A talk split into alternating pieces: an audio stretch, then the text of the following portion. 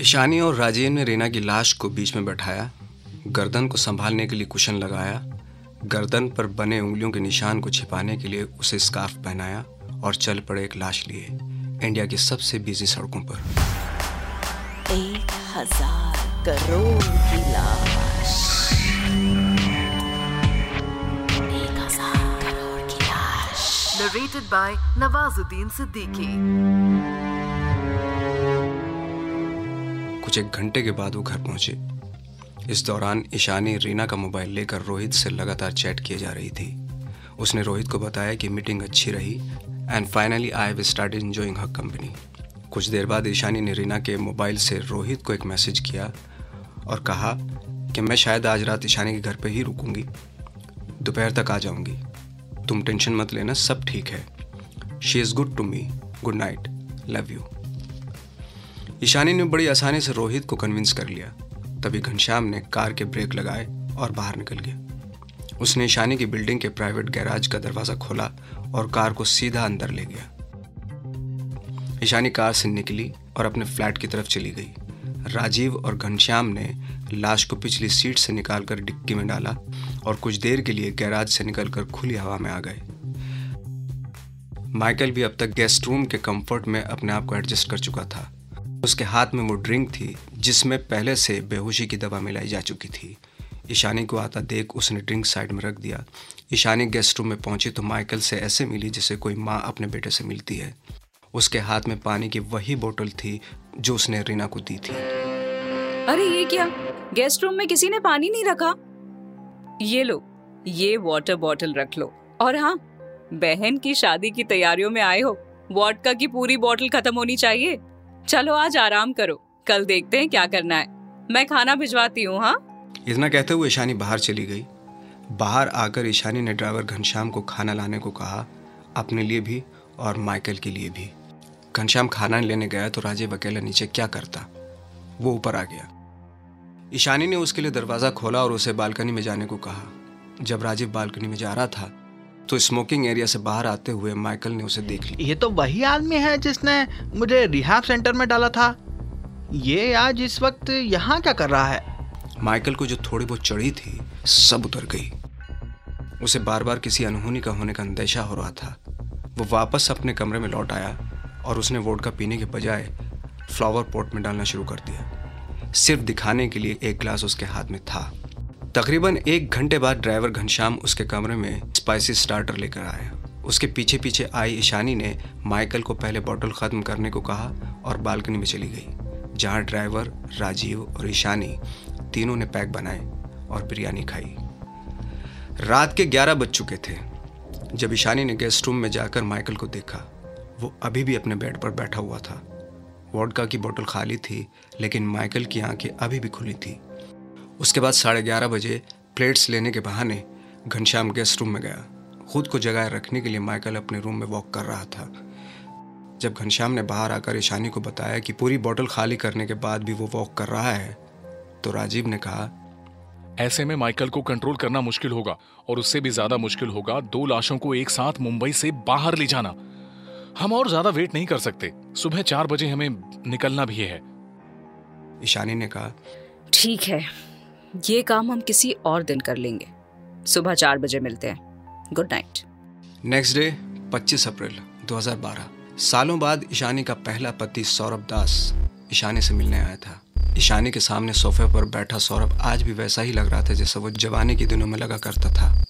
तुम तो बिल्कुल नहीं बदले सौरभ। जब तुम मुझसे और बच्चों से मिलने आते और एक दूरी बनाकर बैठ जाते थे। देखो जरा खुद को। आज भी तुम वैसे ही बैठे हो। एक दूरी बनाकर। तुम्हारी हर बात से यही लगता था कि ये वो बात नहीं है जो तुम कहना चाहते हो। और और क्या था वो सवाल जो तुम्हें मुझसे पूछना था? जो तुम्हें अंदर ही अंदर खाए जा रहा था। सौरभ ने ईशानी की तरफ़ देखा और कहा ईशानी तुम्हें मुझे बताना चाहिए था कि रीना और माइकल मेरे बच्चे नहीं हैं। इतना कहते ही जवान सौरभ के चेहरे पर छुरियाँ निकल आईं और वो किसी पचास साल के आदमी की तरह दिखने लगा। ईशानी इस सवाल के लिए तैयार नहीं थी। उसे गुस्सा और रोना एक साथ आने तुम्हें मुझे बताना चाहिए था ईशानी कि रीना और माइकल देवेंद्र बोरा के बच्चे हैं। तुम्हारे अपने बाप के बच्चे ईशानी उठकर इस बुरे सपने को तोड़ देना चाहती थी लेकिन लेकिन तभी पीछे से उसके कंधों को दो हाथ ने कस के पकड़ लिया। तुम्हें मुझे बताना चाहिए था ईशानी कि इसलिए तुम उन दोनों बच्चों से इतनी नफरत करती रही कि उन्हें अकेले मरने के लिए छोड़कर चली आई। ईशानी ने इस बार उठने के लिए अपनी पूरी ताकत लगा दी। लेकिन उन हाथों के नाखून ईशानी के बदन में घुसते चले गए। ईशानी ने पीछे मुड़कर देखा तो दिखा कि एक चेहरा जला हुआ झुलसा हुआ। ईशानी ईशानी। राजीव की तेज आवाज़ से ईशानी की नींद टूटी। सो रही हो क्या तुम? उसका हाथ छोड़ो। ईशानी ने खुद को संभाला और देखा तो रीना के हाथ पर उसके नाखूनों के निशान बनाए थे। उसने मोबाइल में टाइम देखा। सुबह के चार बज रहे थे। घनश्याम कार चला रहा था। उसके साथ वाली सीट पर बैठा था राजीव और पीछे की सीट पर थी ईशानी और रीना। कार बाहर निकलती, उससे पहले ईशानी ने रीना के कपड़े ठीक किए थे। उसके बालों को सलीके से जमाया था। उसकी बॉडी पर परफ्यूम लगाया था। उसके होंठों पर लिपस्टिक लगाई थी, पर अफसोस। अफसोस कि ये सब देखने के लिए रीना नहीं थी। ईशानी ने राजीव से कहा I am fine I am fine उसके बाद ड्राइवर से कहा इस बार रास्ता मत भूलना घनश्याम। घनश्याम भी रिस्क लेने के लिए तैयार नहीं था।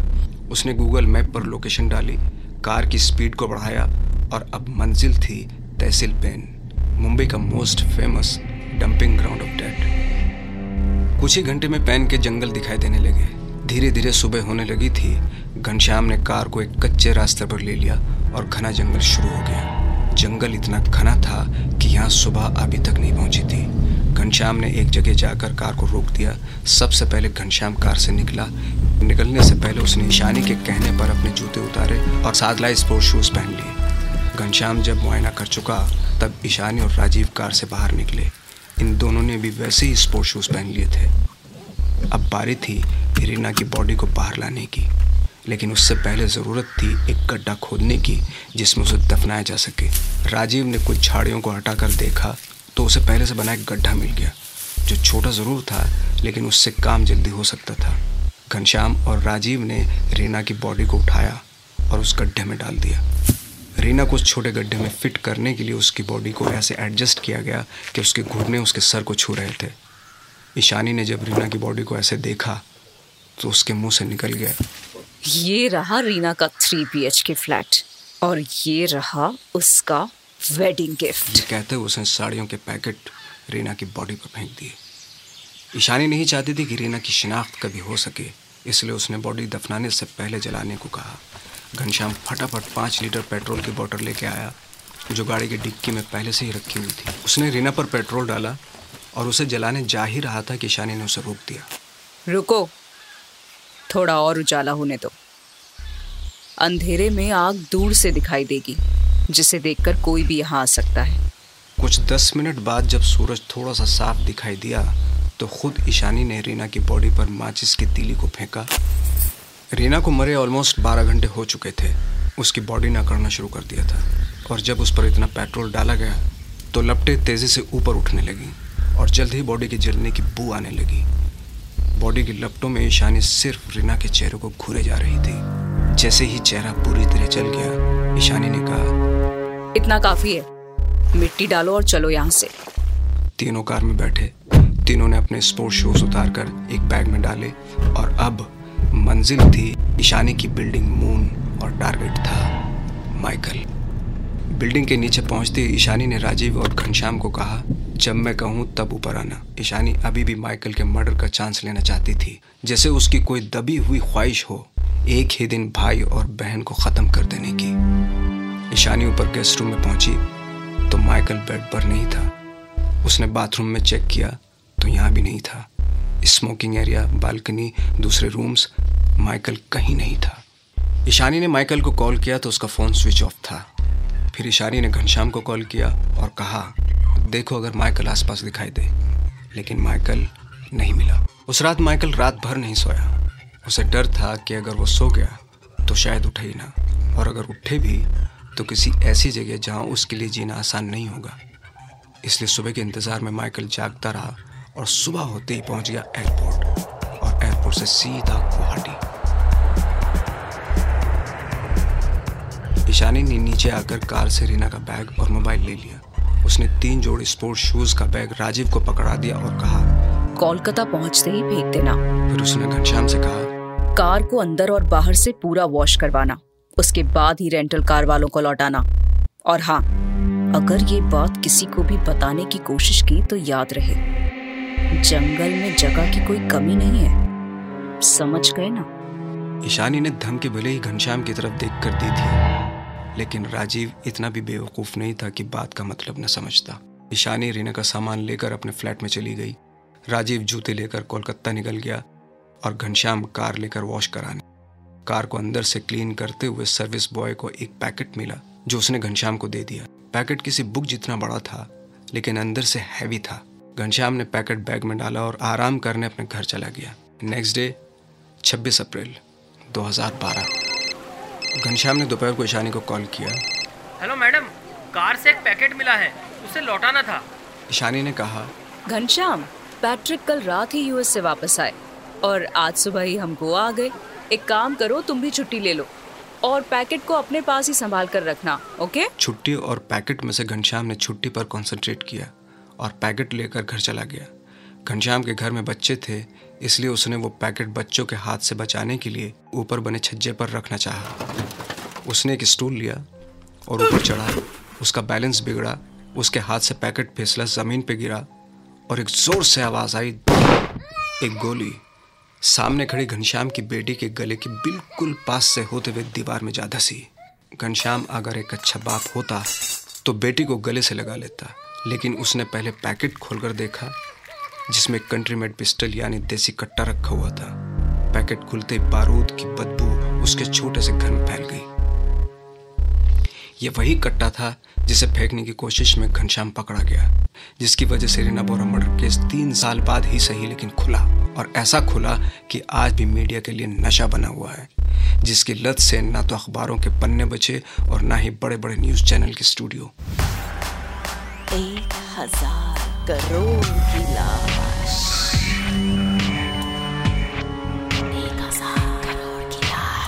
Narrated by Nawazuddin Siddiqui. 2015 Bombay high court. जहाँ तक नज़र जा रही थी, वहाँ तक मीडिया की ओबी वैन खड़ी थी। हाई कोर्ट की सीढ़ियों पर माइक और कैमरा लेकर खड़े लोगों का हुजूम बता रहा था कि रीना बोरा मर्डर केस कितना बड़ा हो चुका है।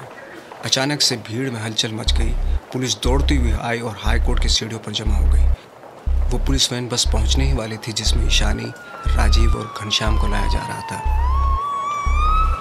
कुछ ही मिनट में एक नेवी ब्लू वैन आके रुकी, जिसे पुलिस ने चारों तरफ़ से घेर लिया। मीडिया ओबी वैन की छतरियाँ घूमने लगी और देश के हर टीवी पर लाइव का बटन ब्लिंक करने लगा। वैन का दरवाज़ा खुलता। उससे पहले घनश्याम ने उसकी जालियों से बाहर झांकने की कोशिश की और एक सेकंड में सैकड़ों फ्लैश लाइट्स उस पर आ गिरी। घनश्याम ने डर कर अपना चेहरा छिपा लिया और जब पुलिस ने तीनों को बाहर निकाला तो ऐसा लगा जैसे कैमरा फ्लैश लाइट के सामने आज सूरज भी फीका पड़ जाएगा।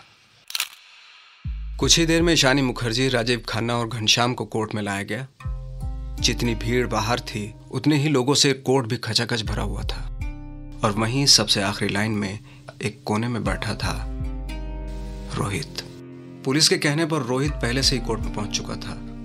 इन तीनों को हथकड़ियों से बंधा देख रोहित को गुस्सा भी आया और सुकून भी। उसने अपने अंदर चल रही एक लंबी बेचैनी को आखिरकार खत्म होते देखा।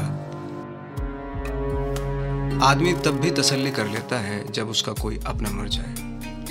लेकिन आदमी तब क्या करे जब एक दिन अचानक उसका कोई अपना गायब हो जाए? अपने मिसिंग बच्चों मिसिंग पार्टनर्स और मिसिंग पेरेंट्स को लाखों लोग हर दिन ढूंढते रहते हैं। शायद कहीं दिख जाए, शायद कहीं मिल जाए, शायद कहीं से कोई फ़ोन आ जाए, लेकिन वो शायद कभी नहीं आता। फिर सारी उम्र ऐसे कटती है जैसे खुद में कोई उम्र कैद काट रहा हो। बाकियों को सजा मिलनी अभी बाकी थी, पर रोहित पिछले तीन सालों से यह सजा काट रहा था। रोहित ने खुद को संभाला, क्योंकि ये वक्त कमज़ोर दिखने या कमज़ोर पड़ने का नहीं था। उसे रीना को जस्टिस दिलाना था और उसने कटघरे में सबसे पहले जिसे खींचा वो थी मुंबई पुलिस। रोहित ने बताया कि रीना के गायब हो जाने वाले दिन जब उसे कोई रास्ता नहीं दिखा तो वो मून बिल्डिंग के नियरेस्ट पुलिस स्टेशन गया और वहाँ पूरी कहानी बता दी। लेकिन उससे कुछ हुआ नहीं। हवलदार बिल्डिंग तक आए इधर उधर से पूछताछ की और चले गए। उसके बाद वो दोबारा पुलिस स्टेशन गया, जहाँ काफ़ी इंतज़ार के बाद उससे कहा गया कि तुम और रीना जहाँ रहते हो उस एरिया के पुलिस स्टेशन जाओ और वहाँ मिसिंग रिपोर्ट लिखवाओ। रोहित अगले दिन सबसे पहले अपने एरिया के पुलिस स्टेशन गया तो वहाँ उससे कहा गया, जहाँ रीना को आखिरी बार ड्रॉप किया था, उस एरिया के पुलिस स्टेशन जाओ और वहाँ मिसिंग रिपोर्ट लिखवाओ। रोहित उसी दिन उस एरिया के पुलिस स्टेशन गया तो वहाँ उससे कहा गया, बेटी अपनी माँ के साथ गई है। भला माँ से कैसा खतरा? ये तो मिसिंग रिपोर्ट लिखने का कोई ग्राउंड ही नहीं हुआ। माँ के साथ बेटी मिसिंग कैसे हो सकती है? लो बताओ। याद रखने के लिए बता दूँ कि यह सब देश के फाइनेंशियल कैपिटल मुंबई में हो रहा था। रोहित कई हफ्तों की कोशिशों के बाद भी मुंबई पुलिस से रीना की मिसिंग रिपोर्ट नहीं लिखवा पाया। उसे तसल्ली देने के लिए इस केस की सिर्फ़ डायरी एंट्री की गई, जिसे किसी ने याद तक नहीं रखा। क्योंकि अगर याद रखा होता तो यह केस 2012 में मर्डर के एक महीने बाद ही सॉल्व हो गया होता।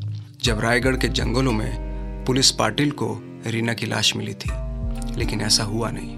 क्योंकि मुंबई में जहाँ मिसिंग रिपोर्ट को डायरी एंट्री कर भुला दिया गया, वहीं रायगढ़ में जली हुई लाश मिलने पर भी शिनाख्त की कोशिश नहीं की गई। कुछ किया गया तो सिर्फ़ डायरी एंट्री जैसे ही रोहित के बयान बाहर आए, इस केस में अपनी पीठ थपथपाने वाली पुलिस अपना मुँह छिपाने लगी। केस का ये उतार चढ़ाव लोगों को पसंद आ रहा था, इसलिए मीडिया भी अपनी मर्ज़ी से मसाले लगा रहा था।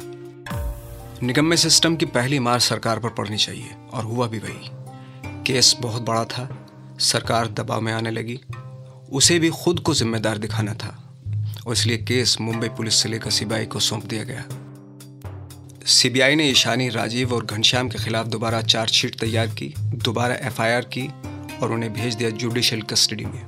इस केस की सुनवाई की अगली तारीख जल्द ही मिल गई।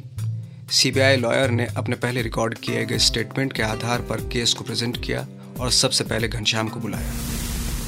सीबीआई ने पुलिस द्वारा दर्ज किए गए बयान को जज के सामने रखा, जिसमें लिखा था कि घनश्याम भी रीना बोरा की हत्या में शामिल था। किसके कहने पर यह हत्या हुई, कब हुई, कैसे हुई, उसे सब की जानकारी थी और इस बयान पर घनश्याम के सिग्नेचर भी थे। सीबीआई लॉयर ने जैसे ही घनश्याम के स्टेटमेंट जज को प्रेजेंट किए, घनश्याम ने अपने बयान की कॉपी देखने की रिक्वेस्ट की। कॉपी उसे दी गई तो घनश्याम ने उसे देखा जज की तरफ़ दिखाते हुए कहा साहब ये तो अंग्रेज़ी में है। मुझे तो अंग्रेज़ी आती नहीं साहब। हाँ साइन मैंने किया है। देखिए हिंदी में लिखा है घनश्याम। जज ने सिपाही लॉयर की तरफ़ देखा लॉयर ने नीचे देखा फिर पुलिस प्रोसेस की कमियों पर सवाल उठाया और केस की अगली तारीख मांग ली। सीबीआई को समझ में आ गया कि असली केस अब शुरू हुआ है। क्या हो अगर अगली सुनवाई में ईशानी और राजीव भी कह दें कि पुलिस ने ज़बरदस्ती उनसे बयान दिलवाए। खुद पुलिस की इमेज इस केस में क्लीन नहीं थी, जिसका फ़ायदा उठाने के लिए ईशानी के वकीलों की टीम तैयार खड़ी थी। सीबीआई को अब कुछ ऐसा चाहिए था जो अभी तक इन्वेस्टिगेशन बोर्ड पर नहीं था। इन्वेस्टिगेशन बोर्ड वो बोर्ड होता है, जिस पर उस केस से जुड़े हर चेहरे, हर क्राइम हर लोकेशन हर स्टेटमेंट हर कहानी को एक धागे से जोड़ने की कोशिश की जाती है। चेहरे सीबीआई के पास थे। क्राइम लोकेशन पहले ही मिल चुकी थी। पुलिस स्टेटमेंट झूठे साबित किए जा सकते थे और कहानी का कुछ पता नहीं था। तभी रोहित ने सीबीआई को कॉल किया और बताया। रीना का पासपोर्ट मेरे फ्लैट पर है अगर किसी काम आ सके। सीबीआई ने कहा रीना की लाश जहाँ मिली है वहाँ जाने के लिए पासपोर्ट नहीं लगता। रोहित ने कहा तो मतलब आपको पता ही नहीं है? सीबीआई ने कहा क्या? क्या नहीं पता? सर आपको ये नहीं पता कि रीना के गायब होने के बाद रीना को लेकर मेरे और ईशानी के बीच में दो तीन हफ़्ते तक बातें होती रही। और उसकी पूरी कॉल रिकॉर्डिंग आज तीन साल बाद भी मेरे पास है, जिसमें ईशानी ने खुद कहा है कि उसने रीना को पढ़ने के लिए यूएस भेज दिया है।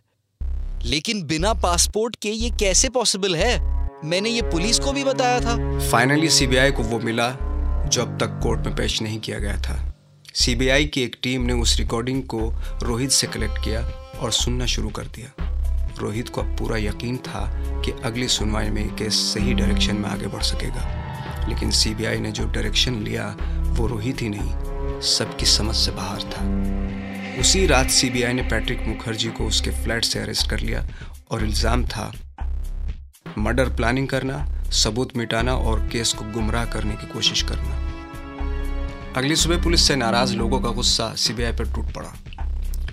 ट्विटर पर ट्रेंड होने लगा जस्टिस फॉर पैट्रिक और इस सिंपैथी या गुस्से की कई वजह थी। पहली, मर्डर वाले दिन पैट्रिक इंडिया में नहीं, यूएस में था। दूसरी, रीना और रोहित के रिश्ते से उसे कोई प्रॉब्लम नहीं थी। तीसरी, अभी तक किसी के भी बयान में पैट्रिक का नाम सामने नहीं आया था और चौथी वजह थी, पैट्रिक मुखर्जी का विक्टिम कार्ड प्ले। अब तक मीडिया में कई सारे इंटरव्यू देकर पैट्रिक अपनी इमेज एक ऐसे आदमी की बना चुका था जो खुद एक विक्टिम था। और ईशानी की पिछली ज़िंदगी के बारे में कुछ नहीं जानता था। सीबीआई ने अगली सुनवाई से पहले कोर्ट में एक याचिका दायर की और याचिका थी वॉइस सैंपलिंग टेस्ट की। उसने ईशानी पैट्रिक और रोहित तीनों के वॉइस सैंपलिंग टेस्ट किए ताकि फ़ोन रिकॉर्डिंग्स को एक मज़बूत सबूत के तौर पर कोर्ट में पेश किया जा सके। टेस्ट हुए और आसानी से मैच भी हो गए। इस सबूत को और पुख्ता बनाने के लिए सीबीआई ने तीनों की कॉल डिटेल्स निकलवाई और call rate, call time, call duration को रिकॉर्डिंग से मैच कर लिया। अब सीबीआई को इंतज़ार था अगली सुनवाई का। शुरुआत ईशानी राजीव और घनश्याम के वकील ने की। उसने पूरे केस में पुलिस की लापरवाही को निशाना बनाया और घनश्याम के इंग्लिश स्टेटमेंट के आधार पर सभी बयानों को निरस्त करने की अपील की। सीबीआई लॉयर ने जज के सामने कॉल रिकॉर्डिंग्स और कॉल डिटेल्स की एक लंबी लिस्ट रख दी।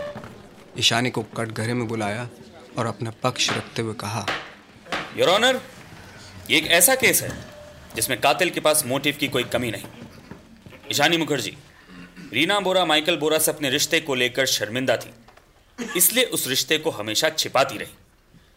यहाँ याद रखा जाए कि छिपाने की वजह इमोशनल या सोशल नहीं, बल्कि फाइनेंशियल बेनिफिट थे, जिसे माइकल बोरा के बयान से मैच किया जा सकता है।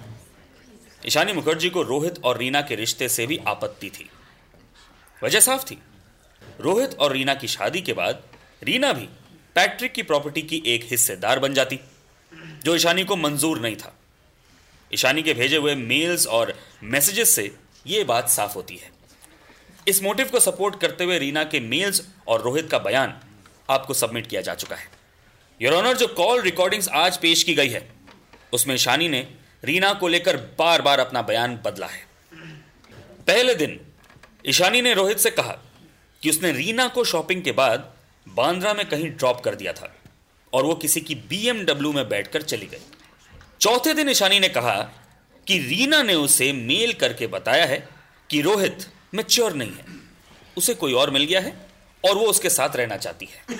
उसके बाद जब रीना के वर्क प्लेस से भी रीना के बारे में लगातार पूछताछ होने लगी तो एक दिन ईशानी ने डिक्लेयर कर दिया कि रीना यूएस में है और सबसे दूर रहकर अपनी पढ़ाई और करियर पर फोकस करना चाहती है। वहीं से रीना का रेजिग्नेशन उसकी कंपनी को भिजवाया गया और रोहित के साथ साथ रीना के दोस्तों को भी ये स्टोरी बताई जाती रही। इस पूरी थ्योरी को झूठा साबित करने के लिए रीना के फ्लैट से बरामद किया गया रीना का पासपोर्ट और रीना के एम्प्लॉयर का ऑफिशियल स्टेटमेंट आपको सबमिट किया जा चुका है। अगर रीना की बॉडी बरामद नहीं होती तो ईशानी मैडम का पूरा प्लान था रीना को यूएस में ही सेटल कर देने का। That's it your honour defendant lawyer ने ऑब्जेक्शन लेते हुए कोर्ट में सिर्फ़ एक ही बात कही। देखिए कॉल रिकॉर्डिंग्स का बयान कहना बिल्कुल गलत है। कॉल रिकॉर्डिंग से ये बिल्कुल साबित नहीं होता कि रीना का मर्डर ईशानी ने किया है। अगर पिछले कई केसेस का रेफरेंस भी देखे तो कॉल रिकॉर्डिंग्स को सजा का आधार नहीं बनाया जा सकता। डिफेंडेंट लॉयर बिल्कुल सही था। फिर भी सीबीआई लॉयर की अपील पर कॉल रिकॉर्डिंग्स के सभी इंपॉर्टेंट पार्ट्स को कोर्ट में सुनाया गया। आखिरी कुछ कॉल्स की रिकॉर्डिंग्स प्ले होना बाकी थी, तभी ईशानी अचानक कटघरे में गिर गई। पुलिस कस्टडी के बाद ये तीसरी बार था जब ईशानी अचानक ब्लैकआउट हो गई थी।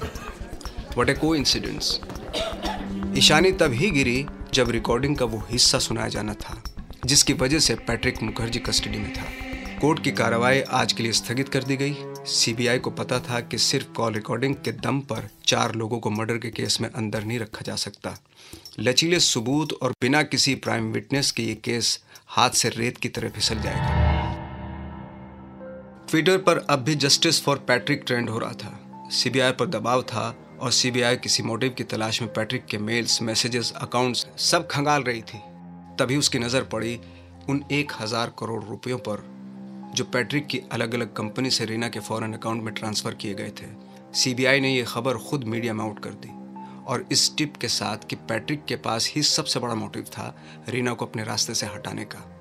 अगले दो घंटे में ट्विटर का ट्रेंड बदलकर जस्टिस फॉर रीना हो गया।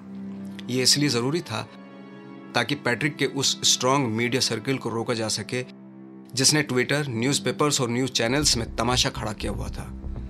लेकिन मोटिव के नंबर बढ़ जाने से कोई कातिल साबित नहीं हो जाता खासकर वो लोग जिनके अकाउंट में कई सौ करोड़ रुपए पड़े हों। इसलिए सीबीआई ने इस केस की सबसे कमज़ोर कड़ी को तोड़ने का प्लान बनाया और अगली सुबह सीबीआई की एक टीम ड्राइवर घनश्याम के सामने बैठी थी। ऑफिसर ने उसके सामने एक बैंक स्टेटमेंट रख दिया और वो बैंक स्टेटमेंट रीना के अकाउंट का था। One thousand crore rupees. Ghanshyam ने बैंक स्टेटमेंट में लिखे उस अकाउंट को पढ़ा और तभी सीबीआई ऑफिसर बोल पड़ा। अरे वाह, पढ़ लिया तूने हाँ? हमें लगा तुझे शायद इंग्लिश में लिखा समझ नहीं आएगा। इसलिए ये देख, आज का हिंदी न्यूज़पेपर भी लाए हैं। यहाँ देख, रीना को अपने रास्ते से हटाकर हज़ार करोड़ रुपया मिलने वाला था ईशानी और पैट्रिक को। जो आगे भी उनको ही मिलेगा। लेकिन तुझे क्या मिला घनश्याम? एक लाख, तीन लाख? कितना? कितना दिया था तुझे? और अब उस चिल्लर के लिए तू उम्र भर सड़ेगा। इतने साल की नौकरी में तेरे जैसा बेवकूफ़ नहीं देखा घनश्याम। पता है अब क्या होगा? एक नई कहानी बनेगी कि सिर्फ़ तूने रीना का मर्डर किया, क्योंकि रीना ने तुझे घर से पैसे चुराते हुए देख लिया था। वही रुपए जिससे तूने तेरी बीवी और रखेल के लिए गहने खरीदे थे। तू तो गया घनश्याम। गया। घनश्याम को जैसे काटो तो खून नहीं। घनश्याम को अगर मर्डर का अफसोस होता तो वो सॉरी बोलता। माफ़ी माँगता लेकिन वो बोला। मुझे सिर्फ़ तीन लाख मिले साहब। मैं गरीब आदमी हूँ। लालच में फंस गया। फालतू में मारा जाऊँगा। बचा लो मुझे साहब। आप जो बोलोगे करूँगा। जो भी आप बस बोलो क्या करना है। कहाँ साइन करना है? हिंदी इंग्लिश उर्दू सब चलेगा साहब। सीबीआई के लिए केस क्लोज हो चुका था। उसे सिर्फ़ गवाही नहीं, चश्मदीद गवाह यानी आई विटनेस मिल चुका था। अब सीबीआई के पास एक ही काम था, घनश्याम को ज़िंदा रखना, कोर्ट की अगली तारीख तक। कम से कम सजा मिलने की शर्त पर घनश्याम सीबीआई का गवाह बना तो सीबीआई ने उसका स्टेटमेंट आर्ट आई विटनेस के लिहाज से दोबारा दर्ज किया, जिसमें घनश्याम ने कई ऐसे भी राज खोल दिए जो सबूत जुटाने में भी कारगर साबित हुए। अब देश और मीडिया के साथ साथ सीबीआई भी कोर्ट की तारीख का इंतज़ार करने लगी। कोर्ट की सुनवाई शुरू होती इस सीबीआई लॉयर ने अभियुक्त से चश्मदीद गवाह बने घनश्याम को पेश किया। घनश्याम के कबूलनामे और गवाही के बाद मर्डर के वक्त इस्तेमाल किए गए स्पोर्ट शूज़ भी सबूत की तरह पेश किए गए, जिन्हें राजीव के स्टोर रूम से बरामद कर लिया गया था। इसके अलावा मर्डर में इस्तेमाल की गई कार, उसके रेंटल डिटेल्स, लाश पर पड़ी जली हुई साड़ियों की पहचान और रीना के प्रति ईशानी की नफरत को भी घनश्याम की गवाही से साबित किया जा सका। कोर्ट ने रीना बोरा मर्डर केस पर फैसला सुनाते हुए ईशानी और राजीव पर किडनैपिंग, हत्या की साजिश, हत्या, सबूत मिटाने और केस को गुमराह करने जैसी कई धाराओं के तहत लंबी सजा सुनाई। अब सीबीआई लॉयर ने पैट्रिक मुखर्जी को पेश किया और कॉल रिकॉर्डिंग का वो हिस्सा सुनाया जिसमें पैट्रिक रोहित से कहता है कि उसने खुद रीना से बात की है। और रीना जहाँ भी है सेफ़ है, जबकि इस कॉल रिकॉर्डिंग के कई हफ्तों पहले रीना का मर्डर हो चुका था। उसके बाद घनश्याम ने पैट्रिक के खिलाफ गवाही देते हुए कहा कि जब मर्डर से पहले ईशानी और घनश्याम जंगल देखने गए थे, तब खुद ईशानी ने पैट्रिक को कॉल करके बताया था कि रीना और माइकल को एक साथ लाया जा सकता है। इस जंगल में कोई देखने वाला नहीं, क्योंकि पैट्रिक सीधे तौर पर हत्या में शामिल नहीं था। इसलिए उस पर हत्या की प्लानिंग करने, सबूत मिटाने और केस को गुमराह करने की धाराएँ लगी और उसी के आधार पर उसे सजा सुनाई गई। सबसे आखिर में किडनैपिंग मर्डर प्लानिंग मर्डर और सबूत मिटाने की धाराओं के तहत घनश्याम को सजा सुनाई गई, जो ईशानी और राजीव को मिले सजाओं से बहुत कम थी। यहाँ एक के बाद एक रीना के मर्डर्स को सजा सुनाई जा रही थी और वहाँ रोहित कोर्टरूम की उसी लास्ट लाइन में खड़ा था। आज फैसला आना था इसलिए वो एक पुरानी वाइट शर्ट पहनकर आया था, जिस पर आज भी रीना के काजल लिपस्टिक और आंसुओं के निशान थे। सीबीआई लॉयर ने अपने क्लोजिंग स्टेटमेंट में रीना के बचपन की डायरी का एक नोट भी पढ़ा, जिसमें लिखा था डैड वेर आर यू मैंने कुछ पैसों से एक पोस्ट कार्ड खरीदा है, आपको चिट्ठी भी लिखी है, लेकिन बिना एड्रेस के से कहाँ भेजूँ? आज मेरा बर्थडे है। आज माँ का छोड़कर चले जाना कुछ ज़्यादा ही बुरा लगता है। लेकिन याद आपकी ज़्यादा आती है। शायद एक दिन आपको ये चिट्ठी भेज पाऊँ। शायद एक दिन मेरा बर्थडे भी वाकई हैप्पी हो। और सीबीआई लॉयर ने वो पोस्ट कार्ड डायरी से निकालकर टेबल पर रख दिया। खचाखच भरे कोर्ट रूम में एक अजीब सी खामोशी फैल गई और उतनी ही खामोशी से रोहित की आँखों से आँसू उसकी वाइट शर्ट पर गिरे और रीना से जा मिले।